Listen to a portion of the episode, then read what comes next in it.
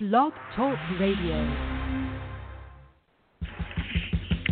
Welcome to the Neil Garfield Show, a presentation sponsored by the Living Lies blog, GTC Honors, LendingLies.com, and the Garfield Firm, servicing all 50 states and 24 countries with news and analysis about the largest economic crime in human history. This program is for general information only and should not be used as a substitute for legal advice or consultation with a licensed professional. This show is not intended as a solicitation for the engagement of any services. And now, presenting world renowned author, trial lawyer, CLE lecturer, and court approved expert witness on securitization of debt, Neil Garfield. Good evening, or good afternoon, or good day, depending upon where you are. Hi, this is Neil Garfield, and I want to shout out good day to our Australian friends who are picking up on this program and the blog and the greatest economic crime in history. This is April 30th, 2020, Thursday. Tonight, we're going to talk about what to do with your mortgage or car payment during the pandemic crisis. We have no precedent in our lifetimes for this type of event. And anyone who says that they know how it'll pan out is simply delusional. We can only guess about even the intermediate future. But we do know some things that are happening now. And that's what I want to talk to you about tonight. If you did one of the deals that ended up being claimed as part of a securitization scheme, you still owe the money. There's a caveat to that. Only if you continue to believe it's a loan. I have my doubts about that. And there's also the possibility that you still owe the money, even if the money you received was an incentive payment and not part of a loan transaction. Why? Because you agreed to make a payment, uh, albeit to a party who had nothing to do with the transaction except as a broker. But in that case, even if it was an incentive payment, the other players might now owe you money that will offset part or all of the obligation that you signed up for. I know it's very hard to understand. I've been doing this 14 years, educating lawyers, legislators, law enforcement, and homeowners, and uh, uh, forensic examiners, etc. And basically, only those who served time on Wall Street, like I did, actually understand what I'm talking about. So we end up focusing on the simple elements that are necessary for collection or enforcement of the obligation, regardless of whether it truly exists or not.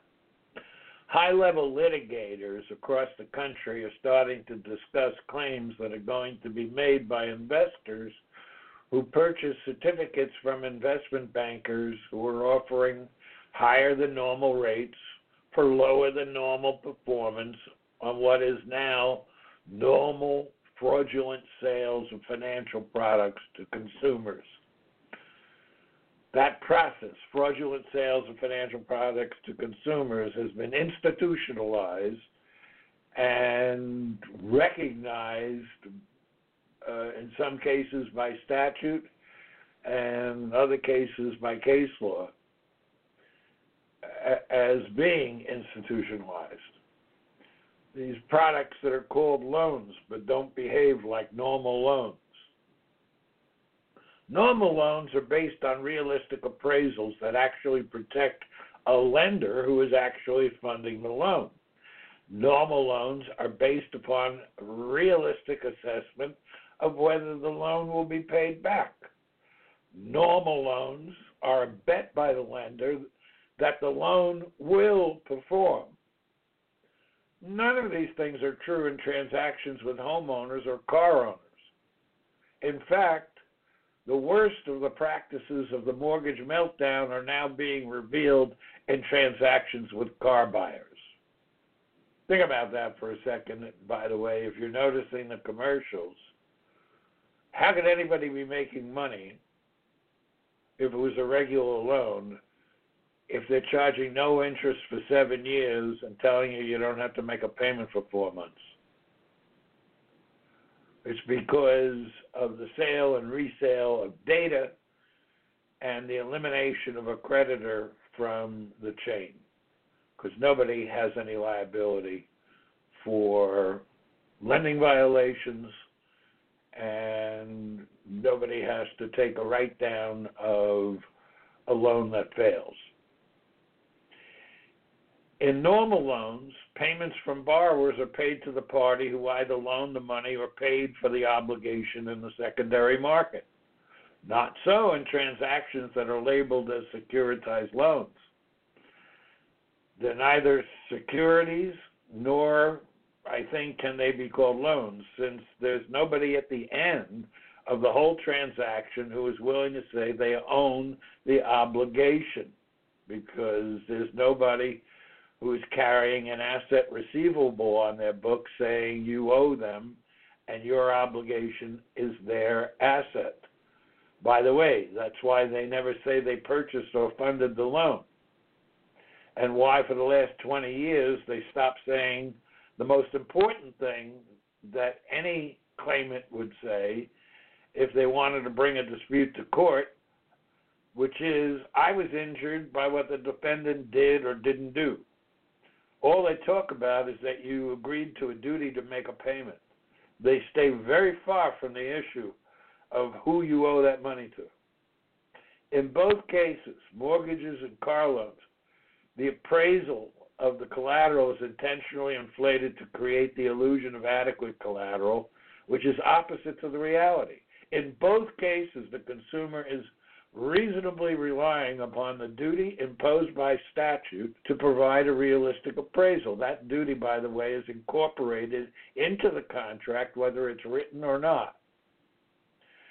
The purchase decision of the consumer is in large part dependent upon the lender's realistic assessment of value and of the loan performance. It's because the lender, the, the perceived lender, uh, seems to be saying, I think this will work, that most consumers say, okay, then I'll do it. It'll work. You know more than I do. It'll work. So sellers of real property and cars love the fact that the brokers who sell these financial products want the price to be as high as possible, regardless of the value. The higher the amount of the transaction, the more they get paid. The higher the amount of the transaction, the more the seller of the land or the house or the car or the truck, the more they get paid. It's great for everybody except the consumer. In both both cases, there is no assessment as to whether the consumer will pay the money because the seller of the financial product, the financial transaction, or whatever you want to call it, the seller is the broker receiving a fee, and therefore the seller, who you think is the lender, doesn't care whether the payments are made or not. They just want their fee. In both cases, the bet made by the party that is responsible for the sale of the transaction, read that as investment banker, the bet is not that the so called loan or transaction will perform, but rather that it won't that gets into very complicated territory because they are not directly betting that your specific loan will fail. They're betting that the data from your loan, when combined with data from other loans, will produce a result from a computation called an algorithm that com- that um, uh, computes whether or not a financial event has occurred then insurers and hedge contracts pay as though your loan failed, even if it didn't. And it's paid to the broker, not anyone who paid money in exchange for ownership or conveyance of your obligation. Moratoriums temporarily prevent enforcement of foreclosures, but most do not prevent repossessions of cars. And contrary to the popular belief, they are not orders to stop collecting payments, nor are they orders commanding debt collectors to issue forbearance agreements or forgiveness on missed payments. You have to apply for forbearance and don't expect forgiveness because you're not going to get it. They're not going to forgive the payments. The period of moratorium is different since the orders uh, is different from place to place, since the orders never came from any federal officer or the president. So it is up to each state and the governor of each state to make their own rules. You can argue that we need a comprehensive set of rules that are uniformly applied, but we don't have them. And I see nothing on the horizon that indicates we'll ever get them, at least in time to make a difference during this crisis. As soon as the moratorium period is over, there are going to be hundreds of thousands of foreclosures. We're talking probably within weeks from now. Hundreds of thousands of foreclosures that will start uh, in weeks from now, and uh, they won't all be filed at once, obviously. It'll be over a period of many months. And many, many car repossessions because there's an extra 30 million Americans that are out of work. Many of them are not receiving unemployment benefits, and many who are getting unemployment benefits are threatened with a holdback of funds or cancellation of their benefits if their governor orders businesses open, even if it is perceived as unsafe to do so. It's a case of your money or your life, which is what muggers say at the point of a gun. Whether the employee actually goes back to work, taking the risk to health to their own health and their own life and the health and lives of their family, or if the employee refuses to expose themselves to the risk, they stand a risk of losing their unemployment benefits. In the meanwhile, debt collectors are still demanding the money. And the moratoriums, at best, only stop them from filing foreclosure actions. While there's some evidence that car repossessions are temporarily down, it seems that is only a voluntary thing. I'm broadcasting live from Duval County, Florida. Like everybody else, we're experiencing lower levels of donations. We ask you to donate whatever you think our work is worth to you and to others by going to the home page of the Living Lies blog and hitting the donate button. So, what do you do if you're a consumer and you've been dealing with some company that claims to have the right to collect money from you because you received what they say is a loan and what you always thought was a loan? I refer you to other programs and articles where I spell that out in more detail than what I've done here.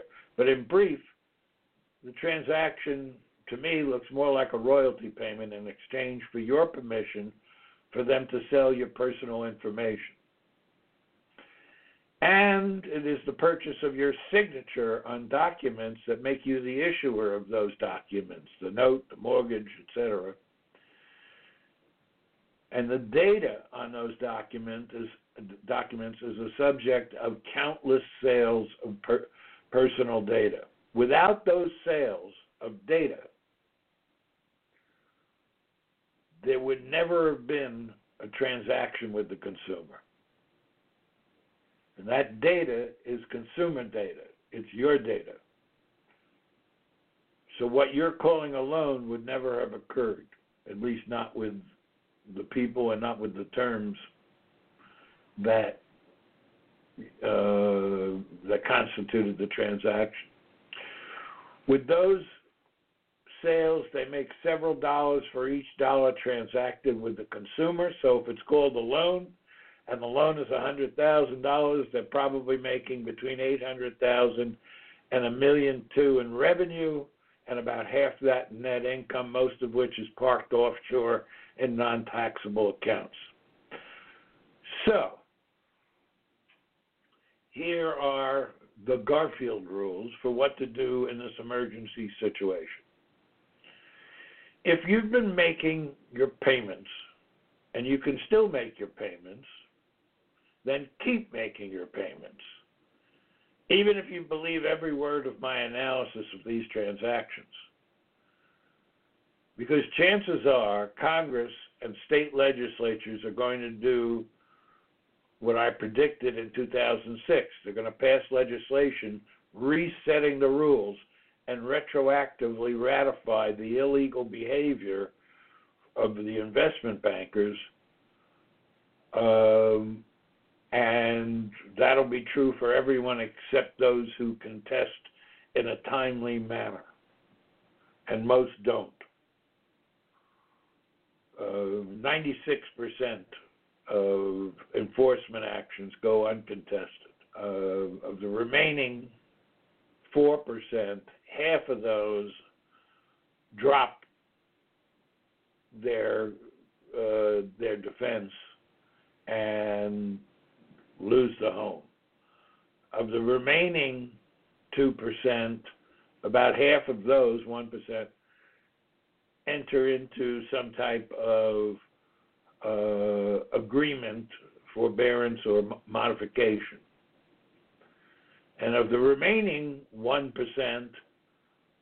those are the people who really litigate it to the bitter end. And out of those, my perception on a review of thousands of cases, out of, out of those, about 65% actually win. But the people who don't win are the people who are expecting and are only willing to litigate for a little while. Many states have already done this reset by passing legislation that only allows for money damages when someone ends up for, uh, foreclosing and forcing the sale of property as collateral for a loan that has long since been extinguished by uh, sales of data on behalf of creditors who have long since fled the scene of the crime. There is no creditor. But that's not going to stop Congress and state legislatures from passing new legislation that puts a stamp of approval on what's occurred so far.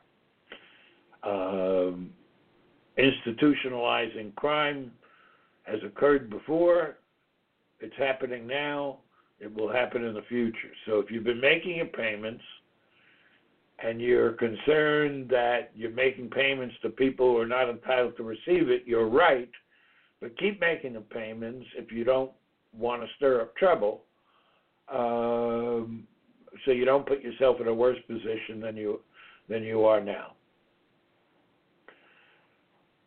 If you had been making payments and are just now stopping because of hardship created by unemployment or other causes directly or proximately caused by the COVID 19 pandemic or the response of your state to the COVID 19 pandemic, then you must apply for forbearance in the manner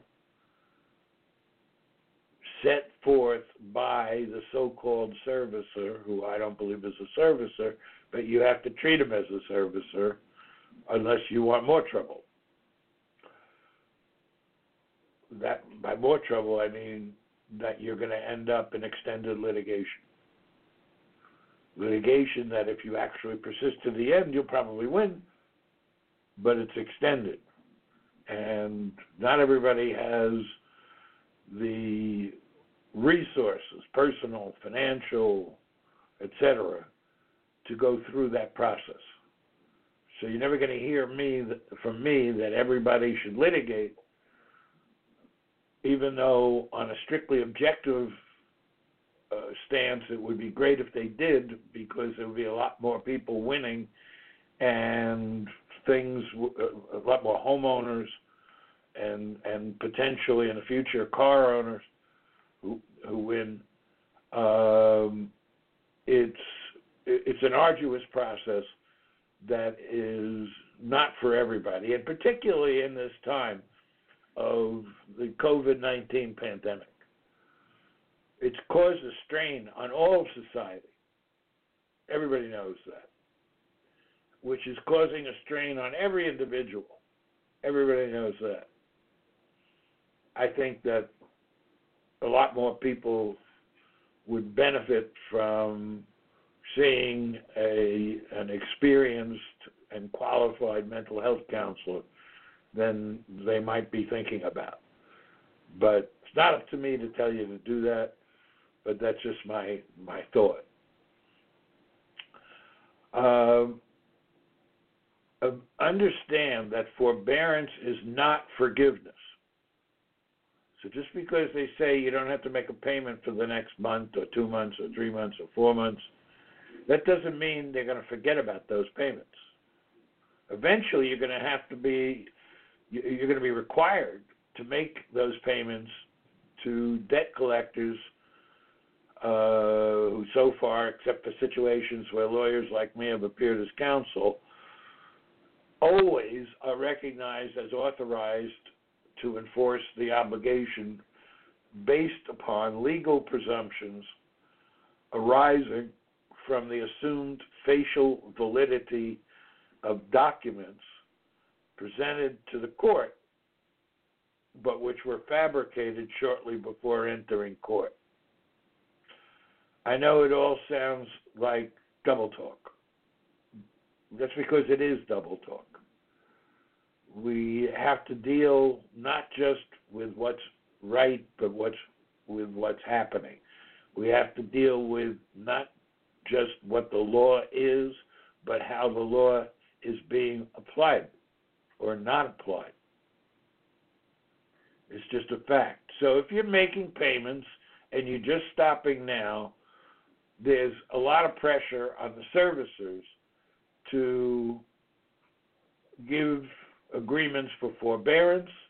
It doesn't mean that they'll give an agreement for modification. Uh, in reality, any loan that is subject to claims of securitization um, is prevented from being legally modified because of agreements with that exist up and down the line. Agreements which, if you really look into them, are unenforceable but that's another story. So, if you have been fighting with companies who call themselves services for months or years before the COVID 19 crisis, then it is probably, but not definitely, pointless to ask for forbearance. You see, if you enter into any agreement with these thieves, then you're tacitly admitting that they are a servicer and if you're admitting that they are a servicer, you are, by simple extension of logic, admitting to the existence of a creditor who gave them the authority to act as a servicer. And if you admit to that, then you're admitting to the existence of the debt that is owned by a creditor who is being represented by an authorized servicer in reality, all that is lies, which is why my blog is called Living Lies. But and your choice, if you've been fighting with, unless they offer you forbearance anyway for reasons of just getting you to tacitly admit all these things, your choice is to either continue litigating with them uh, or lo- or delaying the impact of uh, uh, what will be an eventual foreclosure sale, or just walking away. And by the way, despite everything you've heard from me or read uh, in my thousands of articles, Um, walking away is not a cowardly act. It can be a perfectly rational act given the circumstances you find yourself. Unfortunately, our justice system and our government at this point is not set up to help the consumer. So it remains true that money is what talks.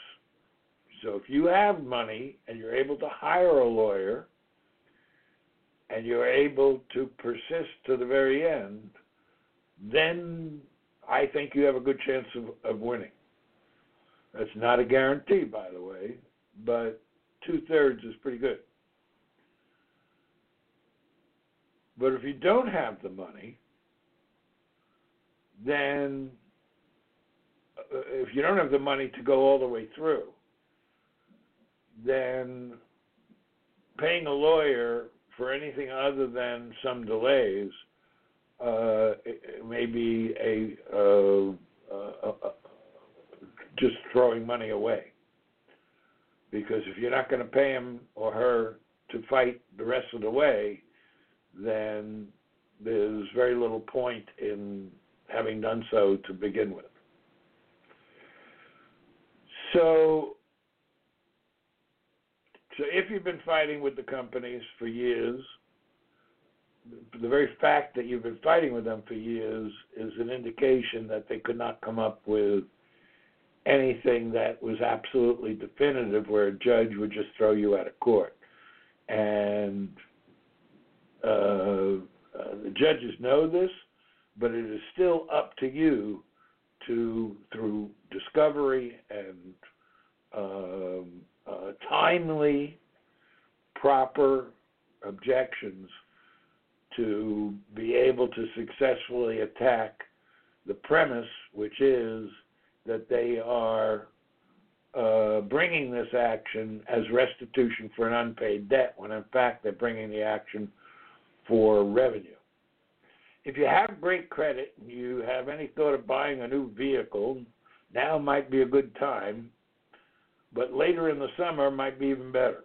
They're practically giving away the cars because by originating the loan account, even without interest, the dealer gets an incentive payment that has nothing to do with the sale or cost of the vehicle. By the way, that incentive payment should probably legally be disclosed and shared with the consumer, but that's a whole other story. And that's my story tonight. And remember, if you have questions or whatever, you can go to the blog and submit a registration form or free intake or whatever the various banners say. Uh, the information is uh, is private, and I read every one of them, and I comment on every one of them. Uh, and we have the chat function also on the blog. So, also, I'll take the time to say that if you're having trouble coping with the stress of all this, then I'm encouraging you, just because of some conversations I've had with some people, I'm encouraging you to contact a mental health professional. There's no harm in it, and it's not a bad thing, it's a good thing. And if you're having trouble finding one, I have a list. None of us has ever been through this before. None of us have any history to draw and to get us through this. We all need help. Good night and see you next week. The opinions expressed on The Neil Garfield Show are those of its hosts and should not be ascribed to any other persons or entities.